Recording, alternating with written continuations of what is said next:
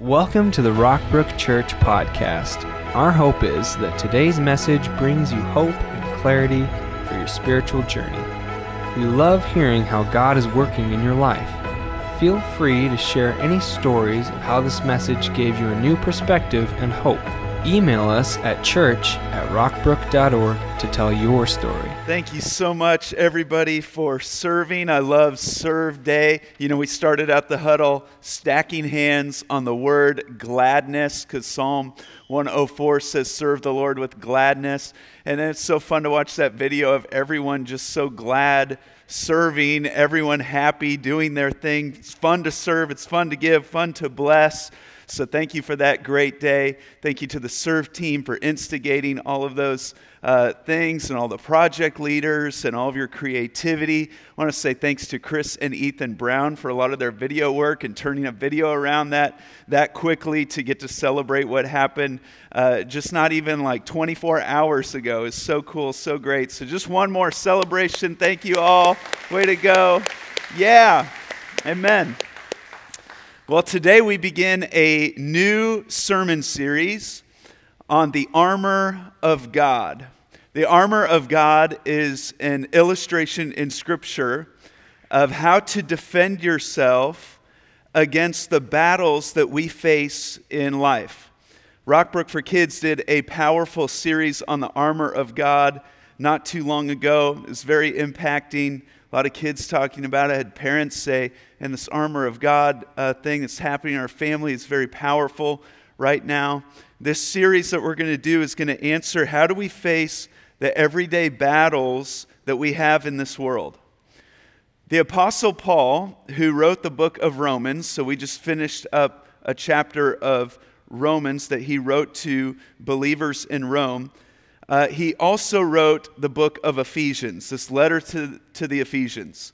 So, what the Apostle Paul would do is he would plant a church in a, in a city like Ephesus, and then he would move on and go to plant more churches, raise more leaders, spread the gospel. And so maybe while he was over here planting a church in this city, he'd write back to a city uh, at a church that he planted or to a leader that, uh, that he helped. And in the book of Ephesians, he's actually in Rome at this point, but he's imprisoned. And he's writing back to the churches in Ephesus to strengthen them, to encourage them, while he's chained to a Roman guard in a Roman prison. He's writing them to, he's imprisoned, chained for spreading the gospel, for strengthening and encouraging the church, or for preaching the message of Christ. And he says he writes to uh, the churches in Ephesus to strengthen and encourage them. And so there's many different topics through the book of Ephesians. Uh, he talks about God's amazing grace. He prays for wisdom and revelation. Then he writes about how to really truly be alive, and then how to find peace in Christ. And he talks about God's mysterious plan being revealed and how to grow spiritually. Then he talks about the church and how it's to be built up and the gifts that he's given, that God has given to the church. And then he goes through our relationships and how to be children of God, how to live in the, the Spirit's power, uh, how to have relationships as husbands, to be. Uh, wives as husbands, how to be a, great wife, how to have a great marriage. He talks about the relationships of children and parents. He's just pouring out his heart about the Christian faith and how it can impact our lives. And it's so powerful, so amazing. When I think about the book of Ephesians, a couple of things come to mind. One of them is a friend of mine who uh, was a drug addict for many years, and it had warped his mind to a great degree and just struggled thinking clearly, having a correct worldview. And he said that while he was in rehab, two powerful things happened. Because if you know him today, I mean, he's the man of God I want to be. He's the, the husband, the father, uh, the, the, the parent that you'd want to be just such a godly guy. And he's told me once that in rehab, two things impacted him deeply. One was he never discovered or heard any Christian music before. And he discovered a band called Third Day, which is a popular Christian band, has many records, and got all of their albums and was just listening to Christian music and listening to Third Day uh, constantly through his rehab. And the other thing, the second thing, is he says he read the book of Ephesians over and over and over again through his rehab, through his recovery, and says it, he literally, the word of God healed physically his mind, his body, his worldview, and how he sees the world and how he sees God. And the word of God and the washing of the word through this music and through scripture turned his life around. And he's a person that people from his old life do not even recognize anymore. That's the power of the Word of God. That's the power of the book of Ephesians. I think of another thing in Ephesians is the 21 days of prayer a few years ago where uh, I encouraged people that if, if you open up your Bible and just don't even know where to begin right now, I encourage them to open up the book to, of Ephesians and read through that a few times during 21, the 21 days of prayer and fasting. And more than one person came to me at the end of the 21 days and said, This is the most uh, impactful spiritual growth time of my life was being washed in the Word of God and the Word of Ephesians. It's powerful, it's impacting.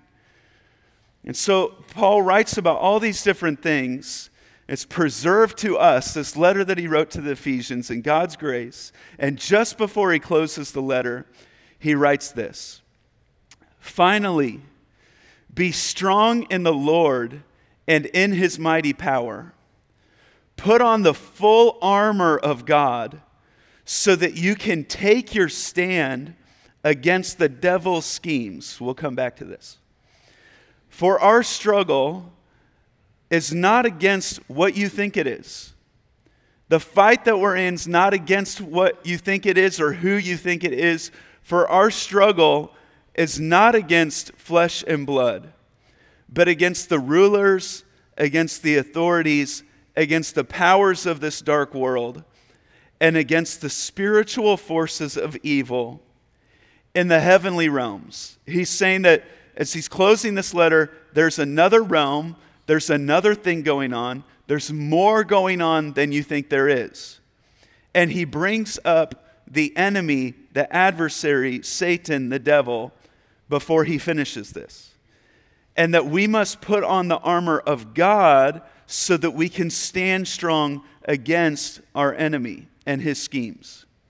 So I wanted to take a moment before we enter in to the armor of God, which we'll see what that is today but answering this question that he sets it up of the devil's schemes.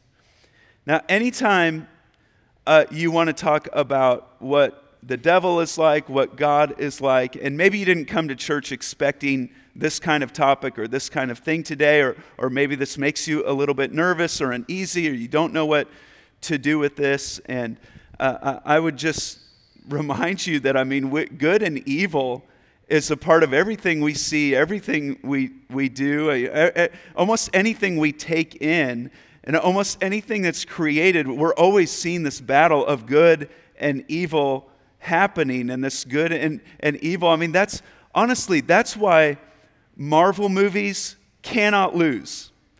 Every single one is a ginormous hit because it's touching on this battle that we really know that we're all in is a battle of right and wrong, of good and evil, of light and darkness.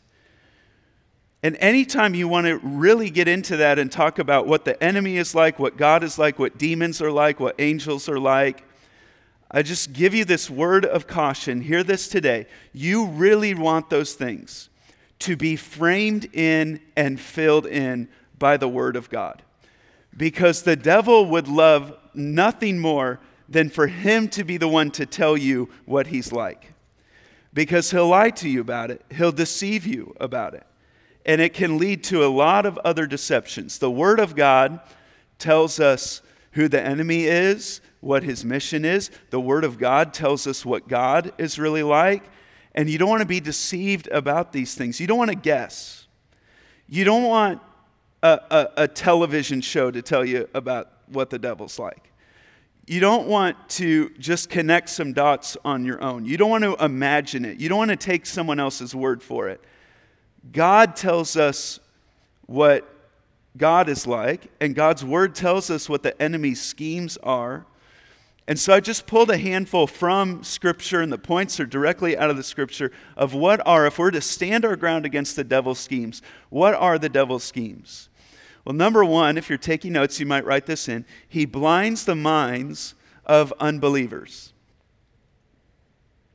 Without God, left to ourselves, we easily succumb to the devil's schemes. We can be so mired by the affairs of the world, by the problems of this world, the moral darkness of this world, that we completely lose sight of God.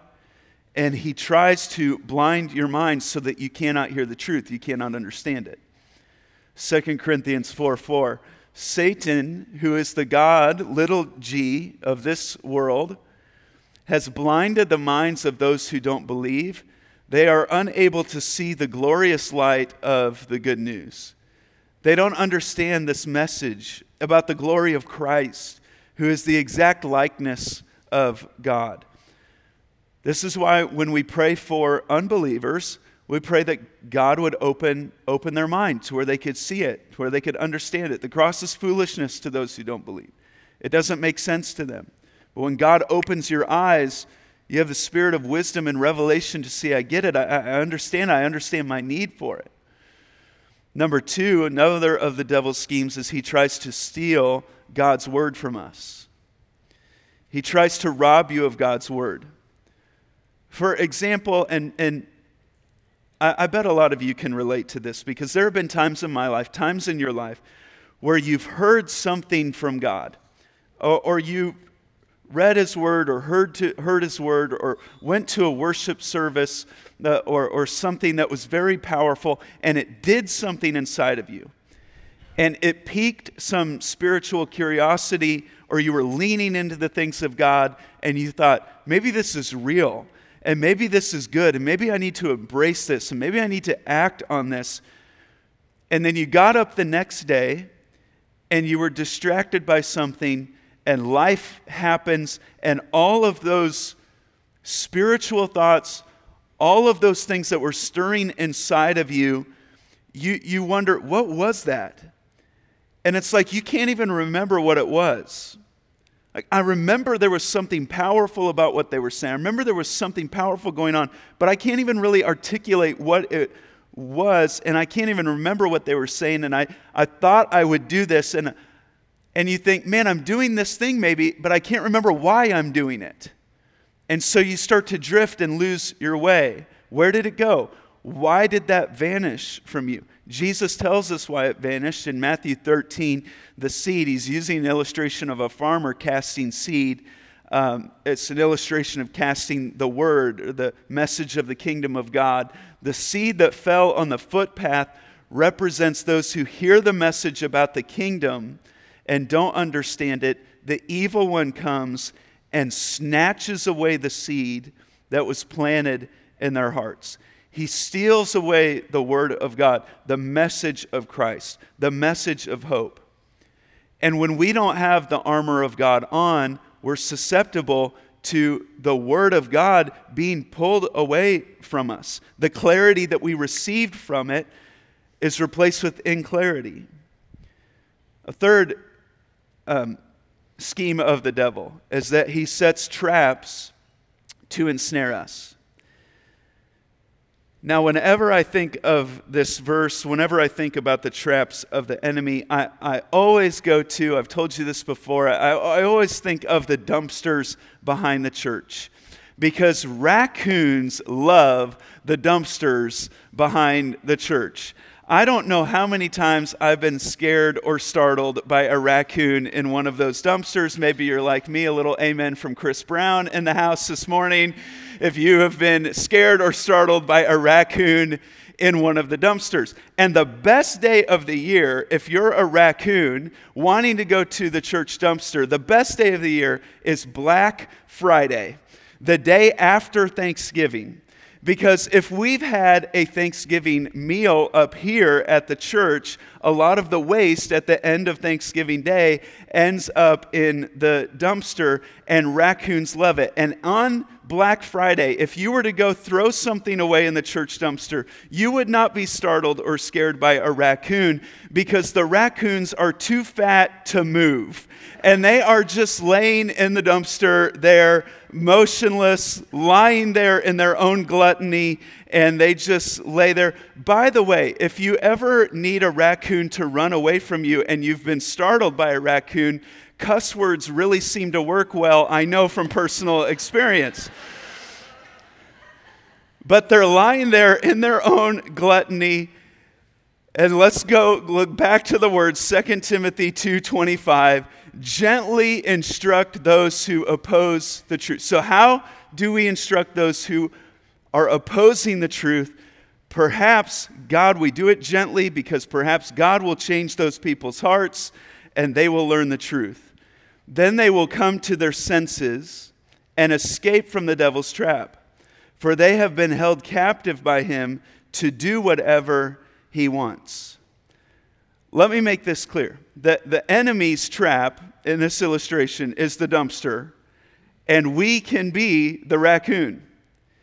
You're the one he's trying to trap.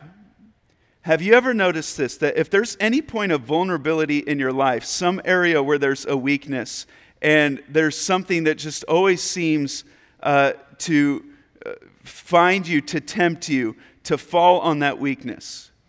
If, if you're trying to purify your mind, the next thing you know, there's images there to create a lustful thought or, or to uh, bring impure things into your mind. You want a healthier marriage and you desire a healthier marriage. But some other guy or girl starts talking to someone in the marriage and, and starts bringing in clarity or it starts clouding it or you try to get out of debt and then there's more opportunities for debt. Wherever you're weak that's where the enemy loves to attack. And he's always making things look more attractive than they really are. The bible says that the devil masquerades as an angel of light. So he fools us, he tricks us. And he would love to tell you that, oh, all of the temptations of, of his are, you know, a, a devil and pitchfork and it's all going to lead to fire. No, he comes as an angel of light and he makes it look right and he makes it look good and he makes it look loving.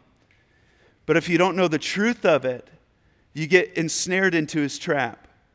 Second Timothy and Proverbs 6, all throughout Scripture, it's clear that the enemy sets traps for us. Now, if you have the armor of God on, you don't have to fear the trap. And that's why we're doing this series. But he sets traps to ensnare us. Number four, he works to discourage us.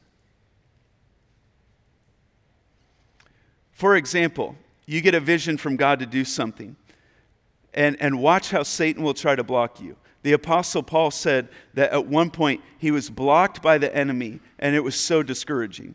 Discouragement is a major tool of the enemy. Uh, discouragement can come in lots of different ways failure, uh, no one shows up for your serve day project, or no one shows up for your ministry, or opposition, all kinds of resistance. We can face discouragement from rumors and from put downs and misunderstandings and miscommunications. Comparison is a big source of discouragement. Fatigue and illness can be so discouraging in our life. Doubt, he uses division to, to discourage us. Is the enemy ever successful in getting Christians to work against other Christians? Yes, all the time. And it's discouraging, it can be depressing. Where do you think all of that discouragement, where do you think all of those things that I just listed out right there, where do you think those come from? In other words, where do they have their root? Look what comes from God in James 1 17. Whatever is good and perfect is a gift coming down to us from God our Father, who created all the lights in the heavens. He never changes or casts a shifting shadow. So, discouragement, dismay, and clarity, those have their root in the devil's schemes, in the enemy. They don't have their root in God. The fifth scheme is that he seduces people into error.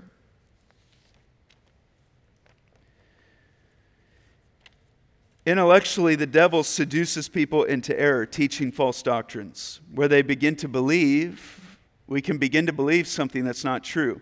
Now, this can happen on a large scale, or what, what we would think is a big deal. There's things that we don't think are a big deal that the enemy, uh, the enemy does. But this can happen big or small. Could be believing in a false religion and a false God. It could be saying, I'm going to give up on belief altogether.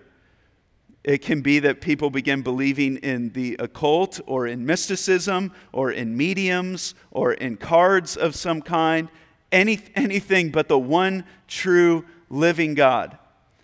That's the enemy's desire. 1 Timothy 4 1.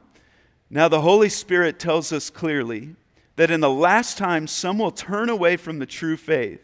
They will follow deceptive spirits and teachings that come from demons. The enemy hates the truth. The enemy is a liar. He seduces people into error. He, he can't create anything. So he takes the good thing that God gives and distorts it, brings disdain to it, just manipulates it a different way. And he seduces people into error. And six, the enemy's schemes is he entices people to sin. Uh, one of the devil's names, you can see this in 1 Thessalonians or Luke 4, he's called the tempter and he gets things to look one way, gets it to look shiny, fun, party, great. It's like a fishing lure out there. He hides the hook. He makes it look attractive and right, but hides the hook. And the world takes on uh, the, the same sentiments, the same strategy all of the time. Like, when's the last time you saw an alcoholic beverage company run an ad that includes a person in recovery? Like, when's the last time you saw, a, an, a, you saw in an ad a couple working three or four jobs to pay off their debt in an advertisement for, you know, fill in the blank? Like, it always looks great. It always looks like my life will be better with this thing, or if, my li- if I choose this thing, or go down this road, and the hook is hidden. And I could go on and on and on, but you get the idea. We're lured, we're tempted.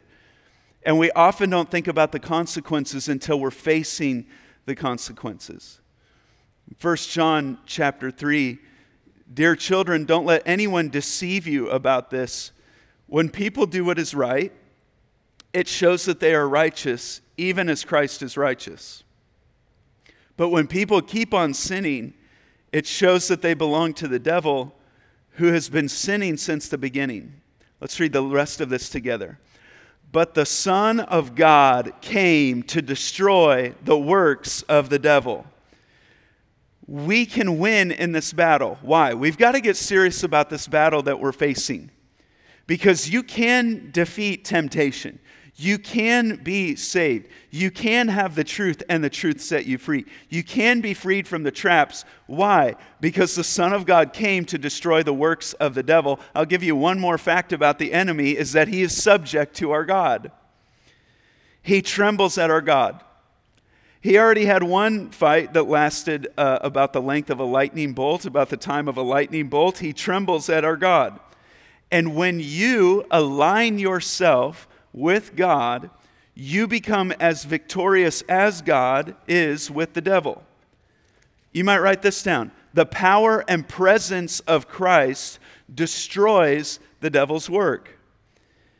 I just referenced Philippians 2 here. You've heard this before. This passage, this is where it says God elevated Jesus to the place of highest honor, gave him the name above all names, that at that name of Jesus, every knee should bow, listen to this now, in heaven and on earth and under the earth, and every tongue declare that Jesus Christ is Lord to the glory of God the Father. This is why we boast in the name of Christ, in the name of Jesus. We lift up, we worship the name of Jesus. Why? Because names have power. There are powerful names at work in your life. Cancer is a powerful name. Debt is a powerful name. Addiction is a powerful name. Depression, if you've ever been depressed, you know it's a powerful name. But there is a name that carries weight. There is a name that, because of what he's done and because of who he is, that is above every other name. And the power and presence of Christ destroys the victory of other things in your life. And we forget to respond. This is why Paul is writing this. Don't forget to respond in this other realm, in this other reality. I'm not saying we don't respond in the natural. We get sick, we get treatment, we go to a doctor. My, my help is in the natural. But, friend, my hope is in the supernatural. My help may be in the natural, and God may be providing that way, but my hope is in the supernatural. And so, our first response is to get together, to take our stand, to fight this battle called spiritual warfare. Spiritual warfare, where the forces of, of evil are facing the forces of good, where the kingdom of light wages war against the kingdom of darkness. For the Christian, what is spiritual warfare? What does that mean? I love this definition. Spiritual warfare is the leveraging of everything that God promises against everything that opposes God's purposes. Spiritual warfare is the leveraging of everything that God promises against everything that opposes God's purposes. You take your stand, how? With the promises of God. To leverage those against what the enemy is trying to do, to oppose God's work in your life and those around you. So the answer here is to lean into the promises of God. The, the answer here is not to lean into hey, let's do a whole series on the devil and study the devil, or let's go uh, get our, our mind, you know, wrapped around the enemy. No, the answer is the promises of God. You got to be aware of the adversary. But as we see, the Apostle Paul gives us an answer here. What's the answer against the schemes of the enemy? It's to put on the armor. So Paul is sitting there, he's writing to uh, the Ephesians and he's sitting there in prison, chained in Rome, in this prison in Rome, chained, maybe even likely with one hand to a Roman guard. And he's thinking, how can I paint a picture of the, of the victory that can be in these people's lives? And he's writing with one hand, he's saying, How can I picture for the Ephesians the victory that can happen? And he uses a Roman soldier, the things that make them victorious in battle. And it's a real common picture. If you want to win at anything, you've got to have the right uniform in place. You've got to have the right gear in place, the right battle in place, right? I mean, when's the last time you, saw, you saw a basketball team show up in scuba gear? That doesn't happen. Like, that's ridiculous. When's the last time you saw someone wanting to win a 100 meter dash in a football uniform. Like these, there's just some basics, some fundamentals that if you want to win in this competition, if you want to finish this race, if you want to fight this battle, you got to put on the right thing. And Paul says, What's the right thing for the Christian to wear? And he starts talking about the armor of God. Ephesians 6, verse 13. Therefore, put on the full armor of God, so that when the day of evil comes, you may be able to stand your ground. And after you have done everything, to stand. Stand firm then with the belt of truth buckled around your waist, with the breastplate of righteousness in place, and with your feet fitted with the readiness that comes from the gospel of peace. In addition to all this, take up the shield of faith with which you can extinguish all the flaming arrows of the evil one. Take on the helmet of salvation and the sword of the Spirit, which is the word of God. And pray in the Spirit on all occasions with all kinds of prayers and requests. With this in mind, be alert and always keep on praying for all the Lord's people. Pray also for me that whenever I speak, words may be given me so that I will fearlessly make known the mystery of the gospel, for which I am an ambassador in chains. Pray that I may declare it fearlessly as I should. The word stand comes up a couple of times in that verse. The whole theme of this series is, is being able to stand in the armor of God, to put on the armor of God. It's, it's one thing to know about the armor of God. It's one thing to know that there's something available to you somewhere. It's quite another thing to, to put it on, to take it into action. And so, this is going to be a very practical series as we walk through these things of truth and righteousness, everything listed there. And I don't want to just talk about these things that, that like to inform us about these or us to be informed about them. I want us to focus on how can we put this on, how can we instill this into our life that it helps us face the battles that we're facing that we thought were against maybe flesh and blood or another person or uh, uh, something political happening in our climate or, or, or the rulers of this world happening on this world, but it's really something deeper. How can we actually instill things into our life that f- help us face these battles?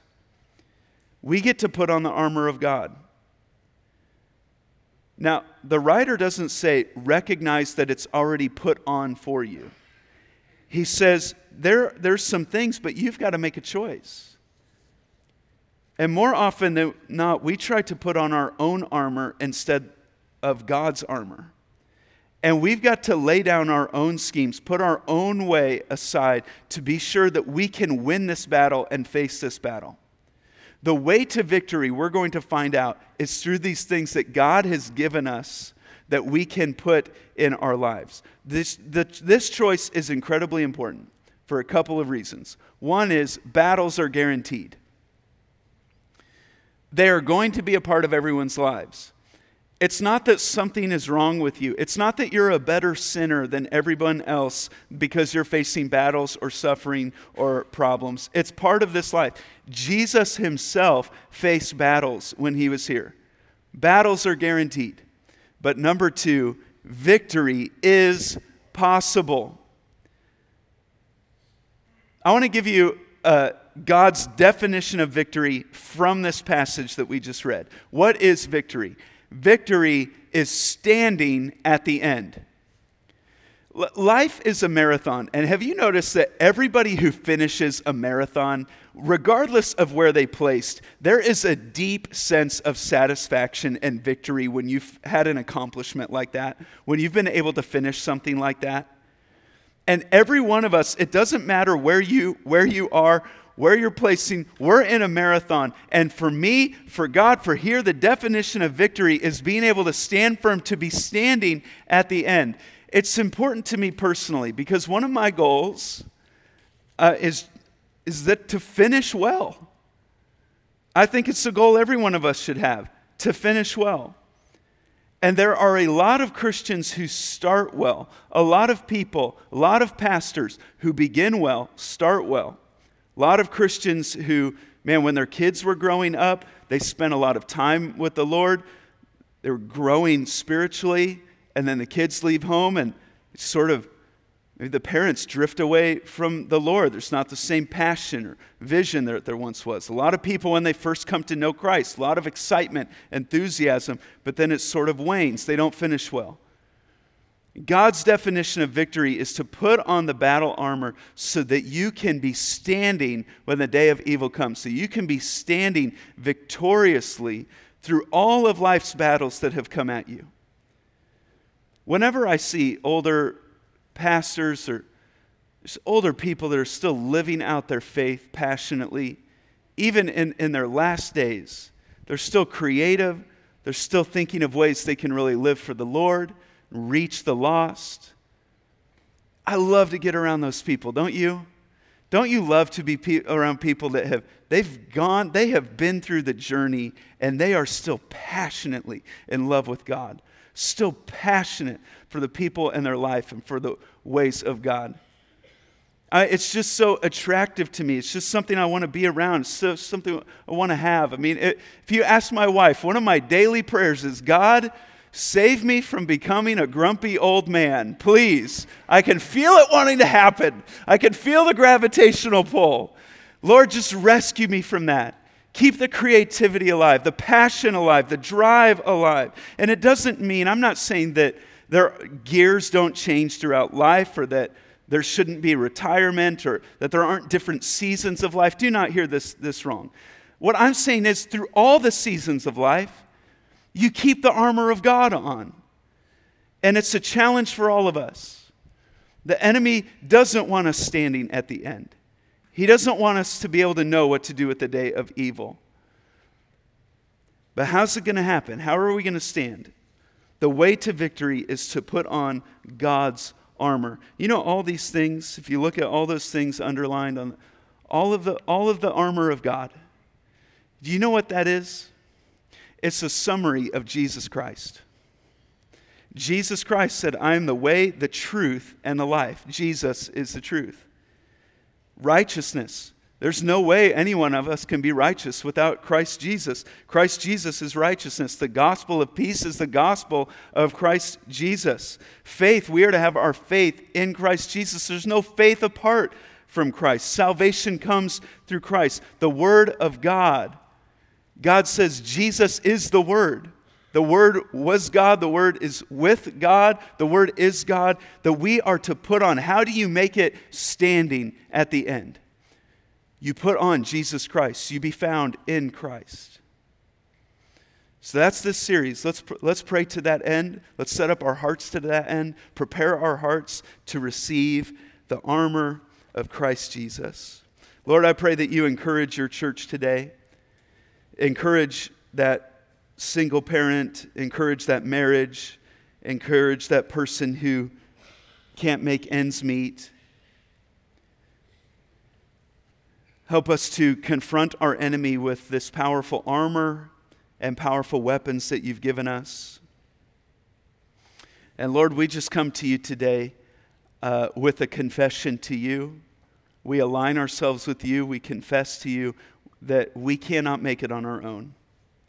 We cannot win this battle on our own, with our own armor, our own schemes, our own ways. And Lord, we confess to you that we need to fully surrender our life to Jesus. So just turn to Him in your heart and mind say, Lord, I surrender to you. God, save me from my sins. Lord, I, I am facing temptation or a trap of the enemy, or I may be blinded in some way. Lord, I ask you to give us light, give us hope. Just say to him, Lord, save me from my sins. God, I need not just another system, not just another rule, not just another thing. I need a Savior. I need someone strong enough to save, and that is you, King Jesus. Lord, fill me with your Spirit. Teach me to do your will. Thank you for new life, and you have mine. It's in Jesus' name we pray. Amen. Thanks for joining us today. We would love for you to get connected to what's going on at Rockbrook Church. Visit us online at rockbrook.org for service times, small group information, and other ways you can discover your purpose here on earth.